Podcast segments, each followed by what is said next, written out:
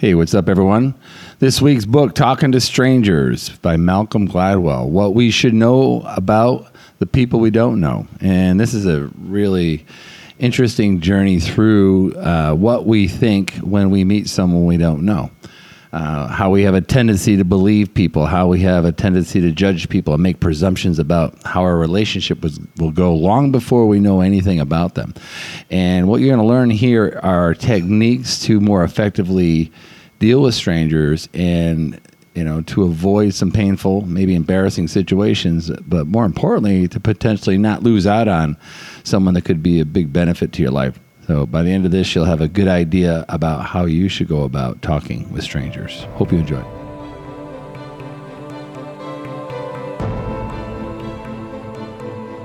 Welcome to the Books to Business podcast, season three, episode one. New location, new book, new everything.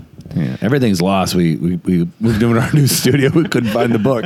So this is going to be a quick podcast, but we're doing Talking to Strangers. What we should know about the people we don't know. And I love it. What was your first, like, what was your gut instinct? What was your first impression once you finished? Was it what you expected? No, no. well, me uh, neither. I, I didn't really understand the title that that much. I, I knew, you know, talking to strangers is something I've done a lot in my life. So I, I thought it might be about how to how to better communicate with strangers, but I don't think it has anything to do with communication. I think it's more to do with per- perception, Right. you know, and how you perceive someone, and how we're almost always wrong about it, Yeah. which I'm very good at. I'm very Detecting? good at being wrong. Oh. Yeah, very good at being wrong about oh, Well, something. hard on yourself. no, I got track Yeah. marks on my head. I I loved the stories. Like I thought the stories were great. I you know, particularly because this is a, a you know, books to business podcast. My my thought as I'm reading is always like, okay, well what are the pieces that I can take out and and you know, we can give to the folks pertaining to their business. And like the the string tying this together was a little different. A little, a little convoluted, um, but there were still some great things, and I think some things that we can talk about with regard to, you know, how we interact, how we judge each other or maybe not pick things up when we should um, how humans default to truth you know basic Yeah. concepts Yeah, we're still gullible. We're still a gullible species. I think we we want to believe somebody is who they say they are, and there's so many instances where that's not true. Especially in the in the stories that he talks about in this book, there's some great stories that kind of reminded me of like Amanda Knox and the uh, and the and the uh, sus- there's all kinds of cool stories about spies and uh, you know how judges are always wrong. It's like one one to the next is like the, all these great stories. yeah one, let's start with the judges one because i feel like that tees everything up nicely Yeah, especially when we're, we're so adamant that algorithms are amazing and artificial intelligence is going to disrupt, and we need to get ahead of it. Is um, there there uh, was a, a mathematician that, that fed half a half a million uh, convictions and uh, judicial uh, uh, sentencing into an algorithm that gave the, the, the algorithm the computer the exact data that the judges had yeah and the judges were 25% more likely to make a bad decision on who would be a recidivist, Right. which means a repeat offender. The algorithm was better by 25%. which is amazing. And, and the crazy thing is, the judges had more information, right? So the deal is, the judges are looking at people, you know, after they've been um, starts with an A when you get Arraigned. accused of arraigned, and he's setting bail, and or she. All right, they have a lot of information. The computer with the same people, right, has basic information on the folks. And so the judge decides yes or no, did they get bail? Same thing with the computer. The computer looks at the person based on very essential data, goes, eh, maybe, maybe not. And what it turned out, uh, to, as to Terrence's point, 25%, the, the, the computer was 25% better at choosing people that would not commit a crime when they were on bail. So that means the, the judges would grant bail to people that they shouldn't or that were high risk offenders because they're looking at them and they're seeing their smile and they're seeing how they're talking and, and all this information that's not pertinent, but helps the judge come to this conclusion that, you know what? I think they're safe. I think we can put them back out into society, which is just terrifying. They're getting worked. yeah. The good news that you don't know what the word arraignment means. I do. Yeah, I, I worked. I worked for a district attorney for a while. I just Oh, you did, I- Steve? You ever been arraigned on a criminal charge? I have not, not yet. What about the, pl- the controversial playground activity that you have when you're? Yeah, I mean, they should have got me there, but drinking?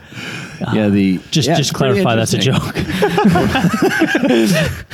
Well, you, you got to listen to the other podcast. in order to yeah, there's a joke way back for but anyone. the- for anyone that's picking that up and turning off the podcast. Well, Steve goes to playgrounds and he jumps and dunks his basketball and then turns the video cameras on. So one day we're in a foreign country. He goes, Steve, Even he- that's creepy. he "So we need a, uh, we need to find a playground, and that's where the joke came from. He wanted to go play basketball.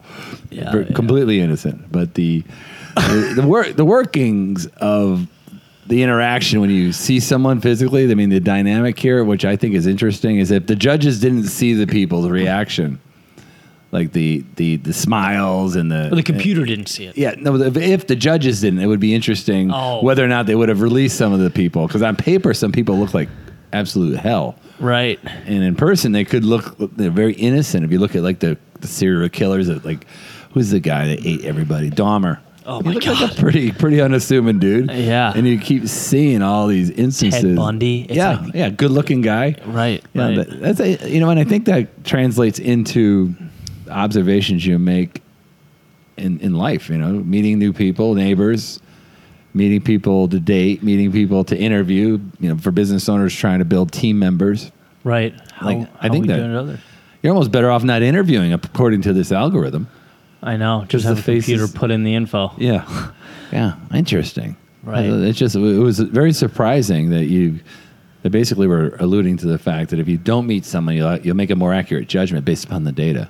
It clashes with a lot of what we've read in a in a million books with regard to leadership and character and understand. I mean, it's and by the way, this book's not saying throw it out. It's just making the point that we're terrible at assessing other people. Right.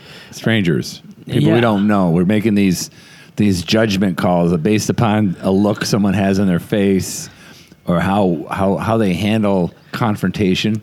Mm. It's like it's two different people. You know, sometimes people that don't handle confrontation well are nice people that don't get confronted very frequently. Right. That was one of the reasons Amanda Knox, the Italian um, uh, murder case, that that uh, she didn't handle the accusation. I- She wasn't like screaming out to say, "I didn't do this." What are you crazy? Right. She got a little weird because I think she was so surprised that she was being accused. She didn't understand how to how to react. Yeah, she had a mismatched personality. That's it.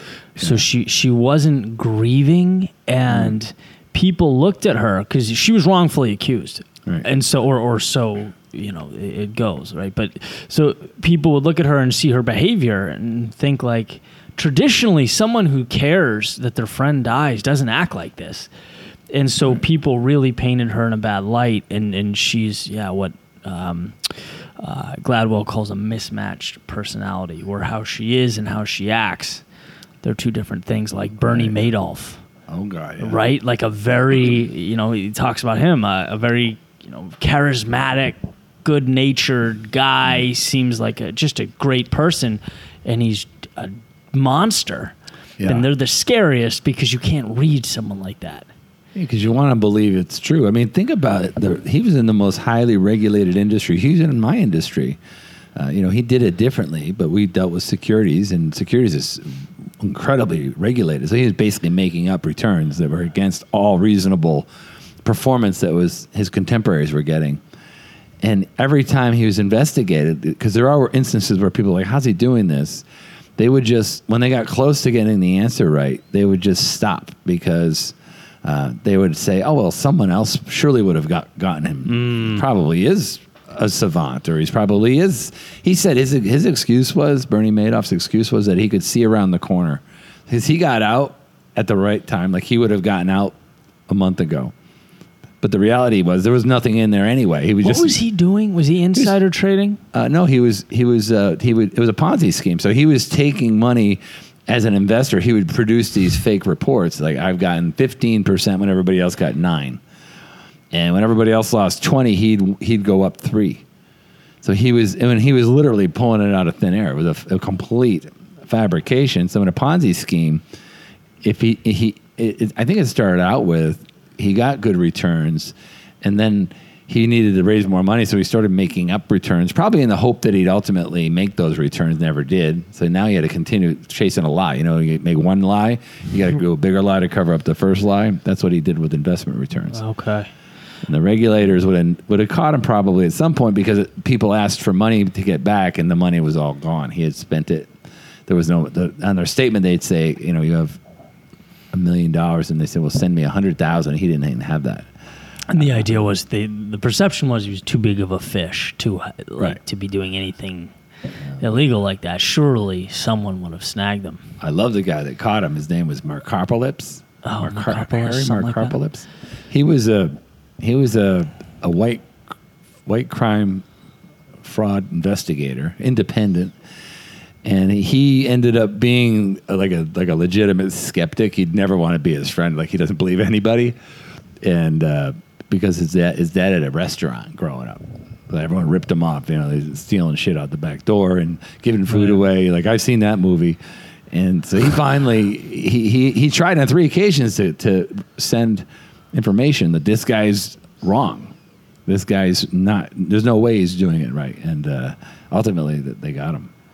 Yeah, he tried to. Uh, that, there's a pretty cool story in the book. He tried to. Well, actually, he regrets doing it, but he had information, some numbers on Bernie Madoff, Yeah, and uh, remember he was he put on like a coat. they thought they were gonna kill him, right? Yeah, yeah. and he goes up and he like, you know, puts it in a brown envelope and slips it to someone and en- ended up never getting. I think it was the DA. but Eliot I don't Spitzer. Remember? It was. Yeah, he went to Boston when Eliot Spitzer was the speaker, and he was going to hand in Yeah. the the proof that Bernie Madoff was was was taking people. You know, the company I worked with uh, was one of the top. You know, they had money in the hedge fund. They lost Oh, they three- did? three billion dollars. Oh, yeah. wow. Yeah, we couldn't talk to reporters whenever it was a big thing. Like they got they were like the number one. Kevin Bacon was taken. There was a lot of really high end people. Is he dead, Steve? Who? Bernie Madoff? Oh, I can't himself. remember. Yeah, he's dead, right? Killed Uh, himself in jail. s- Oh, I don't know. it's, and it's been tragic. His kid And also, did- also killed himself, and Oh, his- I think it, it.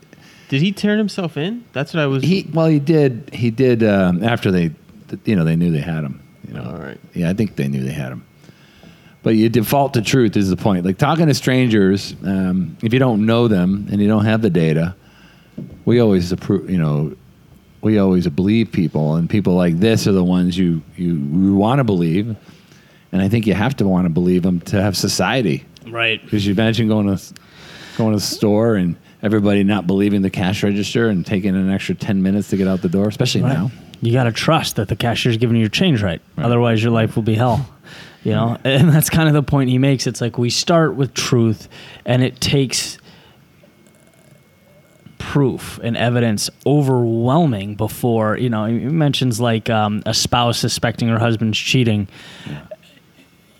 You know, at the beginning, it's like he says no, and it's like, oh, okay, he's a good guy.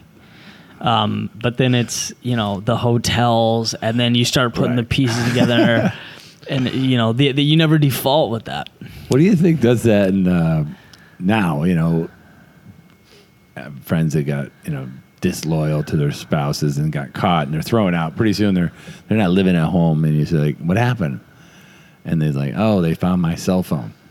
Right? Because a pattern a pattern occurs. Like it's always starts with like staying out or going the same place or having a, a legitimate excuse not to be home. Playgrounds. And at what point do you collect the you know, stick, you know, snag the phone at night. You know, Yeah. And that's when it's, it's only when it's there, like obvious, that they'll finally not believe that, you know, oh, we're just friends or we're just working. It's like clear to everybody else except the person it's happening to. That's so funny. It makes it funnier. I forget what town. There's a. Uh, I drove by a gentleman's club once in Boston called The Office, and I'm like, that's the most clever thing I've ever called heard. The Office? Yeah, you just like people say they're going to the office. So it's on the credit card statement. I didn't Yeah, even yeah. think of that. the office. It was a place in uh, Central Florida where I went to college. the The bar was called the library. It was The called like the li- Knights Library. The yeah, library. Yeah. That's a good idea. yeah, That's a good idea. Yeah, they want to believe. Where were you? I was at the library. exactly. well, now I'm going to get in trouble for going to the library. Was at the library a long time, then went back to the office at night. You ever see the, the, the joke that's out there now? It's running around YouTube or whatever. I don't know videos. The guys, the guy comes in, he's talking live. He goes, "You know, I can't take it anymore. My wife's out every night She just never home. She's always out looking around, doing her thing. The guy goes, "What's she doing?" He goes, "What's she doing? She's looking for me." Oh yeah. he has to get rid of it. But defaulting to truth is a big is a big deal. I mean, um, we talked about a, eBay before. yeah. Oh yeah. yeah, Yeah. how eBay when eBay was an idea that somebody monetized, they they they had this you know exchange, I guess, right? Whatever it's called, you could put something online. There's a place you can go bid on it, an auction. And they were worried that the the auctions would be you know one one end of the bargain would would would uh, screw it up Right. and they, they, they created another industry of these transfer agents. These brokers would hold the money until everything hit. And the reality was they didn't need it. Because in, even though we're not good at assessing strangers, most people, for the most part, like there's only one Bernie Madoff story. Most people are honest. Right. Most, like 99.8%. Which is why we struggle. Right. It Well, that's which makes get- sense yeah, that yeah. we default. You know. It's free. Well, the the the the gullibility it makes the con artist run free. Yeah. You know, the, there's another story about a DA a DIA agent, a, a spy. Um, they called her the Cuban Queen. Her name was uh, Anna Costes. Montez, I think. Ana Montes. That's it.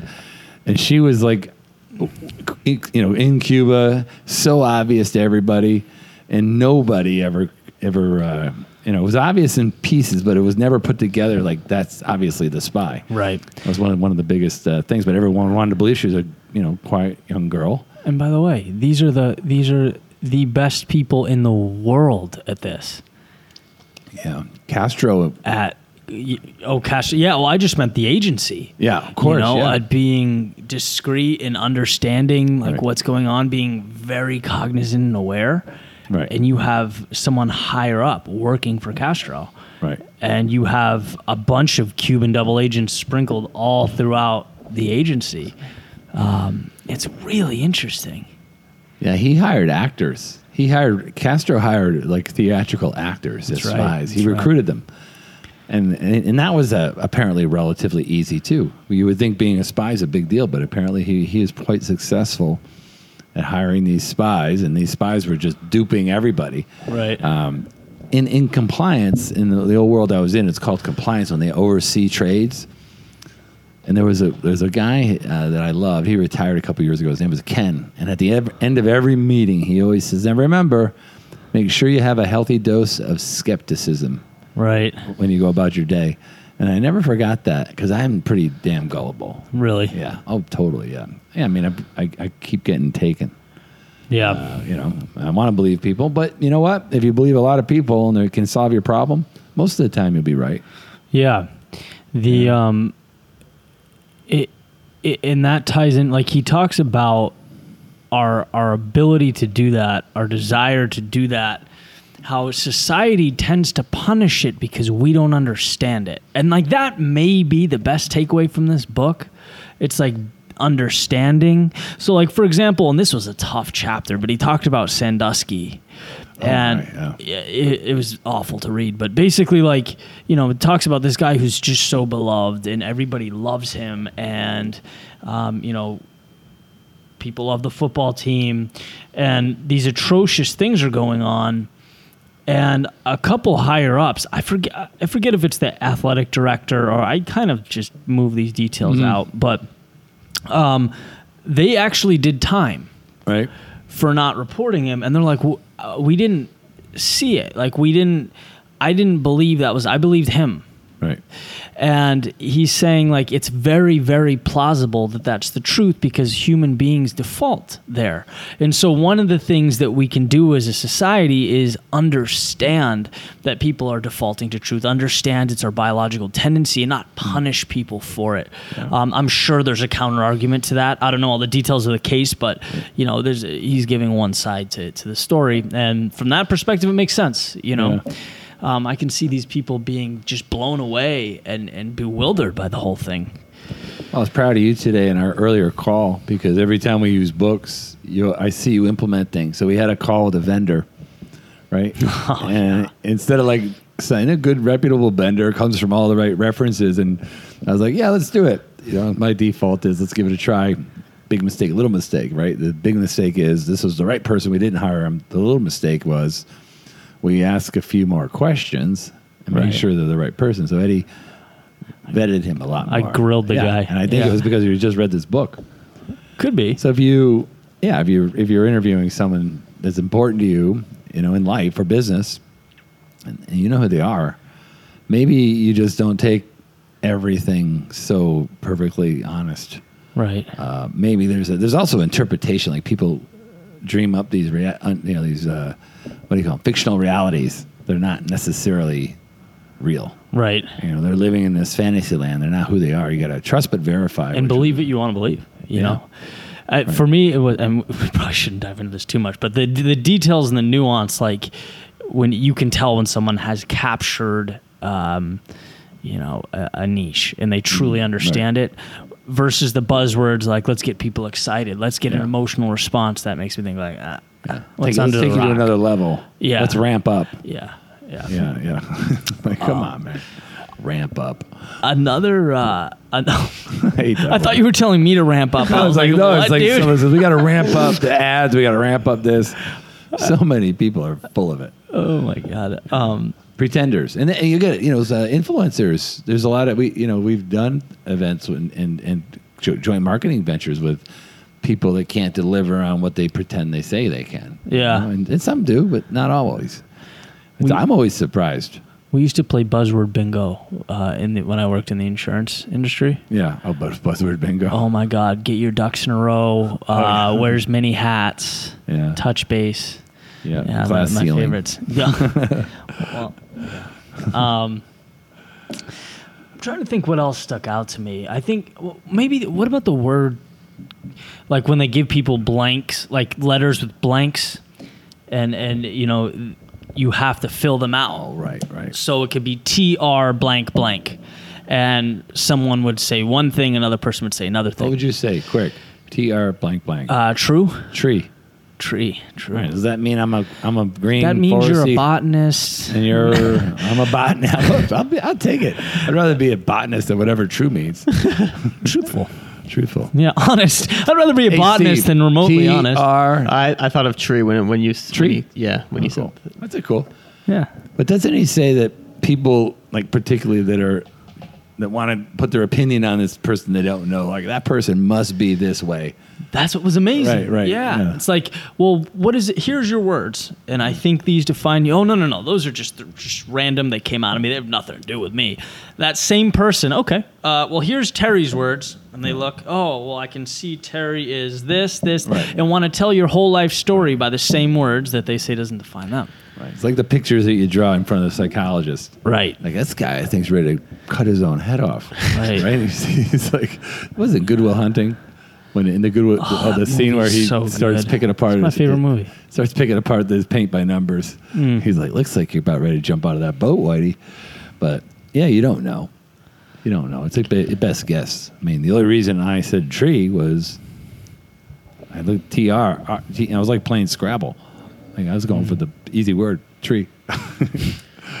but yeah, the um, you see that a lot. Like you know, you don't read people right, and then ex- the expressions too is a, is another um, another thing I, I, I think was kind of cool because he used friends as a as an example. Like you could watch Friends without the noise on, you kind of know what's going on.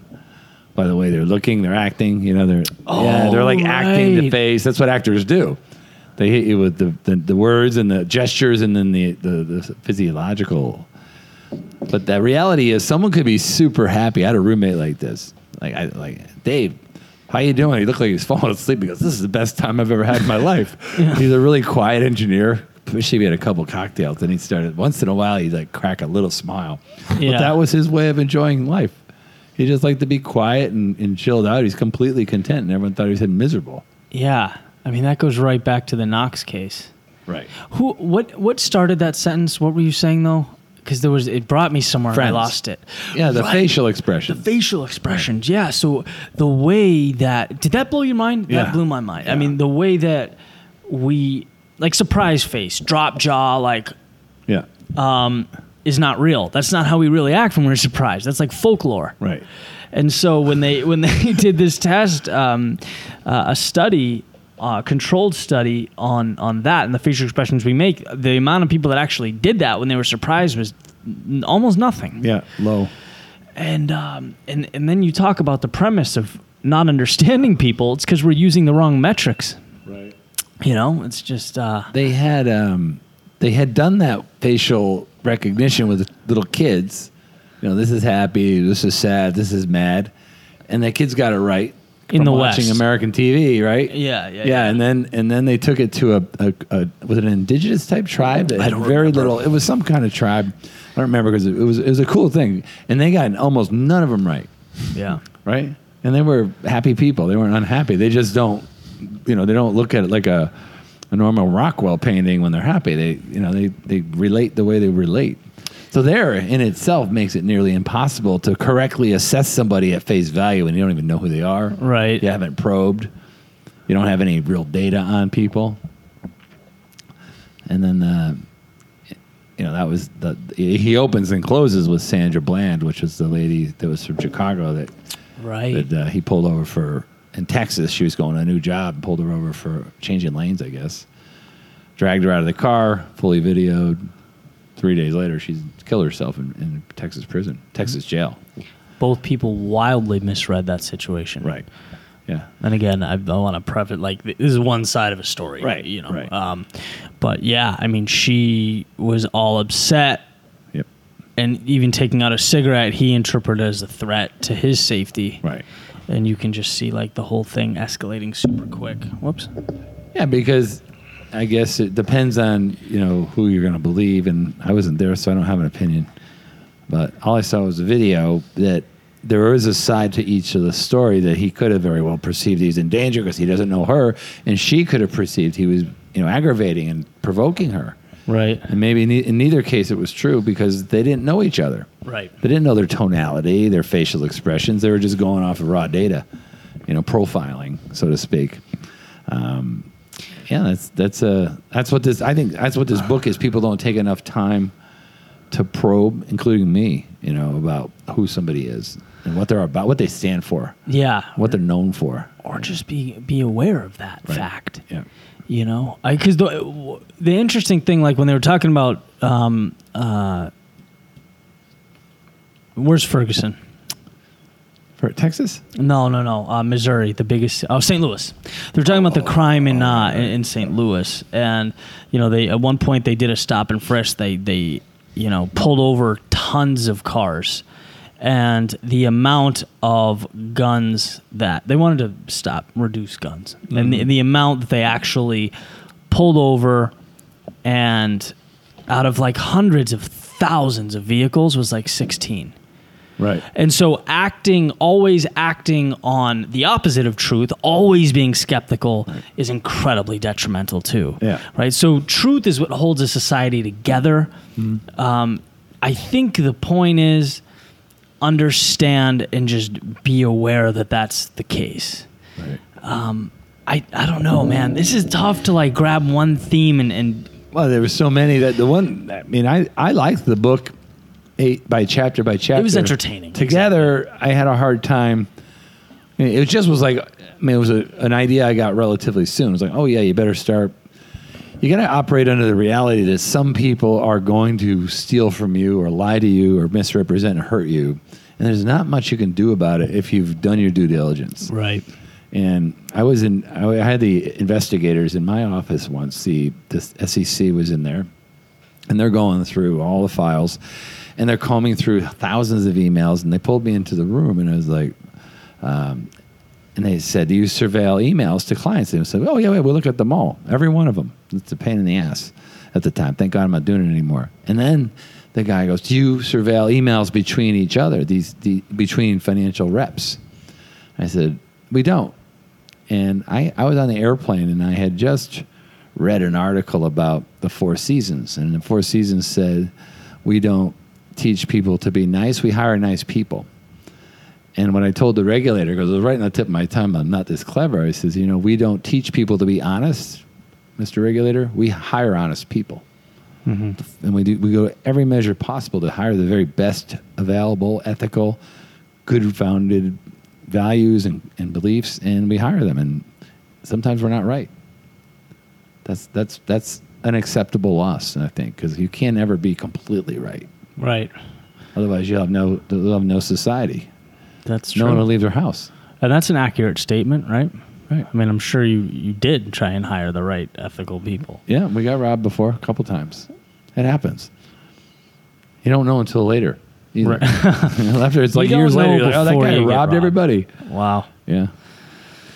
But that's I think that's the, the kind of what I took from the book is like you don't know.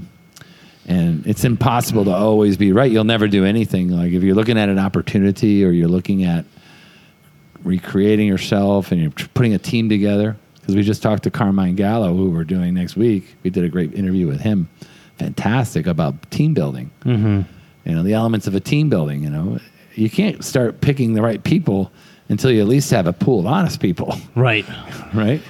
Yeah, I mean, you can't you you can't get be looking right? over your shoulder and succeed. There's just no way to Like, to do that. There's references, there's credit checks, there's all that stuff, but you still can have people. Well, I mean, like feel like you're going to get stabbed in the back. right? You can't, yeah, you can't because you got a you got a you got a, a, a vision to, to to complete. You can't imagine that. Imagine being on a I mean, you were a crew, crew, right? Yeah. Then you have somebody rowing the other way while you guys were rowing one way, like they're sabotaging your scores somehow. Mm. That's You- terrible. That'd be a terrible Yeah, feeling. there's yeah. people out there that do that.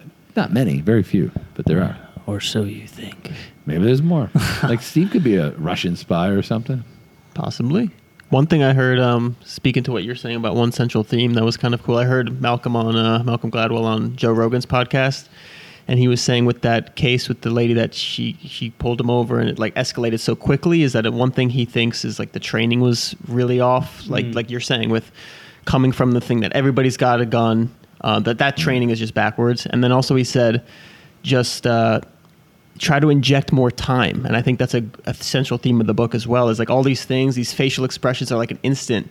And uh, trying to read somebody and know if they're lying is like if you just give it more time if you're trying to hire somebody go through a process and try to that's how you learn someone. You're not going to know them from the very first reading their first body language. Everybody's there's so many interactions going on for the first meeting that time is a big thing that should happen to help these situations. Gathering that evidence. yeah. My great mentor taught me a technique when he hired key managers. He's, he said, always go play golf with them. Because he was a stickler for the USGA rules of golf. And he said, if you catch them cheating and they, they don't self report, don't hire them. we had a singing contest Right? the singing uh, fine remember we were singing when we were You got to self report. That's the Just integrity. curious, who, who lost the singing contest? I lost on my own because. on integrity. That's yeah, what it was. No, I. He, j- but no, but he tried to lose. No, because Steve sings off tone and Eddie sings Disney songs. I mean, both of which are like Either poke, way. poke my eye out. We gotta I tell sent them a the- message. Uh, it was my sandbox because it was Yeah. back in the old studio, and I said ten dollar fine if you sing Yeah, during working time. And he lost his own game. but but the, that's where the, the rules of golf say. Just so you know, uh, you have to report on yourself. If you make an, a rules infraction in golf, you have to t- tell on yourself. That's a gentleman's game. and then we turned our singing Yeah, fine into and a then if you're gentleman's singing in the shower, Yeah. no one's there. You got to call gotta- yourself yeah, out you for a point. Right. So I taught T, uh, Teve, I got- taught Steve that technique, and then we ended up, uh, yeah. So I mean, It's the fun. whole I'm glad being we did it. It was fun. that was fun. Yeah, there's something to do.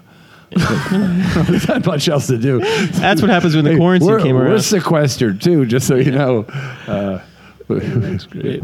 That was the other thing that uh, the experiment reminded me of, which we mentioned, was the when they did the experiment of how the people would react to their the murder happening, and like a lot of people didn't have the shocked face. Was the Joe Exotic documentary we were watching? Oh God. And I know most people are probably watching that because they're home binge watching. But that one guy, spoiler alert, uh, he killed himself. I mean, they had the, they had him on camera doing it, but like he was out of camera, but the guy who was in the room with him watched it happen, was on camera, and he was shocked. He, he I think he had a wide mouth, open face. Did he?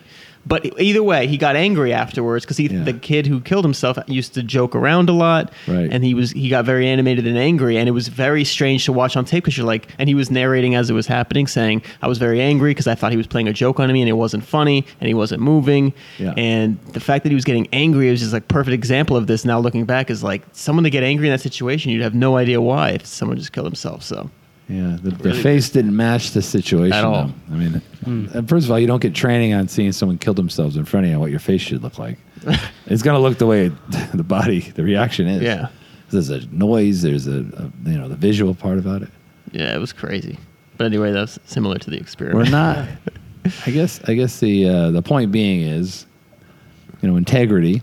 Um, you, you assume people have integrity. We operate under that assumption. I think that's healthy, right? I don't think we spend enough time. My point: eh, we don't spend enough time getting to know people. So whether it's golf or lunch or something that's important, that's going to be a, a long term thing, invest a little more time. Yep. You know, and don't make assumptions. You you know, Four Agreements. That's from the Four Agreements book. Don't make assumptions. it is Yeah, that's what I think. haven't read that book Pretty yet. sure it's one I'm of not them. sure what that is. the Four Agreements. It's by. Is it by Paulo Coelho? Am I, no, I'm thinking of the No. Alchemist. Let's be impeccable Don with your word, Miguel, right? Impeccable with your word. Don't make Uh, assumptions. It's four. It's four agreements you make with yourself. I, I I haven't read it, but I was on a yoga mat once, and a lady was telling me about it. It's a really good one. Maybe we'll do it. Cool. Simple one. But uh, one more thing I was going to say. Um, What was I about to say? I can't remember now. What were we just talking about right before you said that?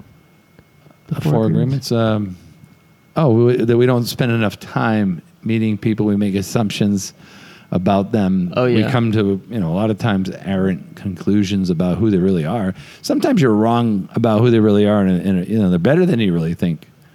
They're not worse. They're better. Like there's a much better person. You were one of the people that I met as a stranger, hired relatively quickly, and I hired you, and you were exactly what you say you were, if not more. Appreciate that. Yeah, that doesn't happen. every I would day. say that's the exception. I, I, Yeah. In so my experience. So that's a great point. Is like I, as you guys know, I, a lot of times I give people the benefit of the doubt, maybe too much. But I- you tell your moving story real quick. Ho- hopefully, Yeah. this isn't going like three hours. But Not that blows my No, we're at a 40 minute mark, so we're good. All right. So the moving we story just with moved. his buddy. So I had a. This is like a perfect example I love of that. who I am. This is kind of perfect because it's like that thing is like. Uh, so I helped. So I needed help moving. Someone agreed. I'll try to make this story short. Someone agreed, and then the day of when they were supposed to meet me there. Uh, they didn't show up, but luckily I had another friend nearby that was able to help me. And then a few months later, the same, and I was texting the friend that didn't show up. I was like, "Hey, I just need to know so I could confirm with somebody else." I didn't want to like ask, and I didn't want to have to like I I don't know if he was just not picking up his phone or what. No response. So that's worse than a no. And then I, my other friend, or later, a few months later, the same friend that stood me up asked me to move him. And, to, and I did. and what did you say, Steve? I said yes. And then on top of it, the funny part was that he, I think he forgot. He must have forgot. That's what kind of made it easier. Is that he said the same thing happened to him with one of his friends. That someone stood him up um, and didn't even give him a response. And it was like it was like a weird deja vu moment. But I chose to believe that he was just absent-minded. And See, for- I think he's mismatched. I, well, well, here's the thing. Here's what I was gonna say. What Ty reminded me of is that's like it goes to like your way of life. Is like I rather trust people because if I if I say to that like he was just a completely thing, I I much rather believe and go through life thinking he had a misstep, he didn't know how to say no, and he wanted to. He had something else he had to do, and he didn't know how to say no, and didn't have the courage to say no. Then mm. rather, just he just lied and totally was like cynical about it. And that what do you goes to think like- the odds favor? Just out of curiosity. I honestly think that he was he well he definitely forgot that he said that I said that thing the same thing to him that he but when it came to the thing I think he really just couldn't Didn't do it and couldn't say no and- or yeah. no I know I, I think he had his phone I think he really chose not to do it and I really think he was like I'm glad you at least came to that conclusion. oh yeah no that was was like, this guy's not your friend. Newsflash. right. But but at the same time, it's like I don't want to believe everybody's going to do that or just. I mean, that's not a great example because he didn't lie. He just didn't say anything. He was kind of just a bad person. Yeah. But um, at the same time, I still would help because it's just like I'd rather just do the positive thing because I don't want to go through life thinking that everybody's going to fuck me over. I'd rather be the other way around. Ooh, that rare f bomb. Sorry about that. Yeah. Podcast. We're gonna leave, I'll- we're gonna leave it because All right. we're gonna we will uh, bribe you. What do you call it? Not bribe. it's Blackmail called me, Black, blackmail. blackmail you later. First he's Father Teresa, then he's dropping f bombs on the podcast. You gotta you pick a wiped side. out all the credibility you had as a nice guy with that There we go. statement. Communication. Do we have any questions? Um, I don't. Let me see. I don't have it up. If you do have questions, you can text us at 754 273 6069. Um, Quick note on this because I, feel like we were. I actually had a question, but oh, go for it. Go for it. I have a question. How can you tell when someone's telling the truth? Do you take a lie detector test? Well, you can't. And according to the book, there are certain things we look for. We look for a lack of eye contact. Yeah. We look for stumbling, but they're not necessarily indicative of lying. So I think like what what he says in the book, what Steve alluded to, you just gotta hang you gotta get to know them and gather evidence. The best people in the world at it are just slightly, he said 52%. The best people in the CIA world at it or are DIA. 52, 54%. Yeah. It's just slightly better than random. That is terrifying. Yeah. Like they're not any better at it. Like you could you could sit under a palm tree and guess and do almost as good or better if you get lucky. But um, I've taken a lie detector test. Yeah. Yeah, I had to take a truth ver. It was called truth verification. The one I took was is when I got accused of uh, drinking alcohol on a transplant waiting list, and I said, "Well, I hadn't been drinking, and I would have probably died if I couldn't reverse it." So I figured out how to get a lie detector test. So I went to a, a secure facility in Jacksonville, and the guy administered the same lie detector test they use in Guantanamo Bay. That it's new technology. It's not the polygraph, and I passed. And there's no known deceptions, and they claim 98% hmm. accuracy. But I've also heard that that's probably not the case either, because you can train yourself to do anything, right? Um, but you know, how do you know when someone's lying to you? There's no. I don't know. Look at me. well, the, you know, well, what what if like there was a David. what if there was an a, an algorithm, a computer algorithm that could detect when you're lying, so you could have like a a beep go off, and it's 100 percent sure that you're lying. What what would that do to the world? Like, Um, like you, no, there's no such thing as lying. You can't lie without being caught. Ooh, I have another thing. Sorry to What? cut you off, but Malcolm was on that same podcast with Joe Rogan. He was saying because Joe brought up, what if you can read people's minds? Like, wouldn't this all come? Like you can, you don't have to worry about this anymore because you know what their expression meant. All these different things, and he said that would bring up a lot more, a lot other uh, po- problems because, for example, like if I have a thought, my instant thought might be completely wrong, Right. and then I need time to think about it and then be like, oh, Terry was right with what he said. Right. But like if you get my first initial reaction and be like, that was a dumb thing you said, then you think I'm thinking that about you, and it just that leads to so many other problems. So was a really fascinating response to that. and this is from what interview? This The was Joe from Rogan? uh, Joe Rogan. Yeah, he was on Joe Rogan. Well, the the So if, if you out. if you had no way, if you had a hundred percent way to detect a lie, there'd be no need for courts or no need for it would change the world. Um, when the kid in uh, the Stanford story, and I'll close with this: uh, that that the the two foreign students saw this, the guy raping the girl or allegedly raping the girl at the Stanford, uh, the freshman who was drunk, and she was drunk. Brock Turner. Yeah, but his first reaction was to, you know, why'd you run? That was his first reaction. Doesn't mean he's guilty. It's just what he, you know, he didn't have, uh, he didn't have uh, experience with this, obviously, and it's uh, it's interesting, you know, it's just interesting that what what what's the right, and you don't know. Time. Yeah, Yeah, and he gets. We won't get into that, but there, he gets into a lot about alcohol and how that manipulates what's. It makes already a difficult thing exponentially harder. yeah. Um, it's almost impossible to, for two drunk people to read each other. and call it myopia. You know, myopia is is a, is when you can only see things in front of you. It's when the eyeball stretches. But alcohol gives you a social myopia. You do things and you don't see far. You see Short no, term. Yeah, so you have someone drinking and two people drinking that don't know each other. I mean, in this case, they were both strangers to one another, and they're also drinking. I think he has said it was impossible to to assess really what happened. 'Cause Black, you know, the girl was blacked out. right. Just be nice to each other. That's good. Thanks, That's good Father advice. Why don't Teresa. you have Father why don't Teresa, you write- Steve. Why don't you write a be effing nice to- in your own words? Steve. good boy. But um, so last note on this because w- just a reminder that we did look at this through the lens of you know like we're we're always thinking like how do we take these and tie it to business and entrepreneurship so I hope it didn't come across as like undermining the book. It's actually incredibly entertaining and it's a really fun read, and I'd recommend it. Um, It's a pretty quick read too.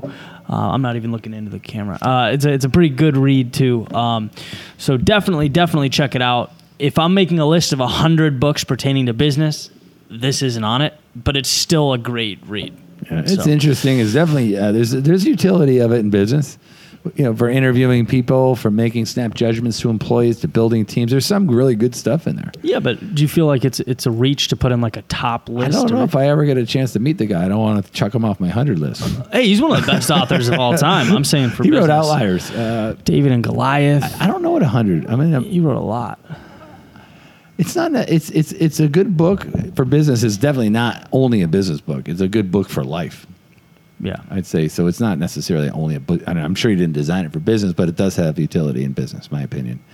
Um, next week, we had a, a, a talk with Carmine Gallo today. Um, awesome guy. This guy helped me with my TED talk. And he wrote Talk Like TED. He wrote Storyteller Secrets. He wrote the presentations Secrets of Steve Jobs. And he just wrote five stars How to Go From Good to Great. This is a book on communications. And he did a really special uh, segment on the COVID 19 and the importance of co- communication now more than ever. Yeah. It's a great interview, great book, and uh, excited to talk about it. Awesome. See you next week.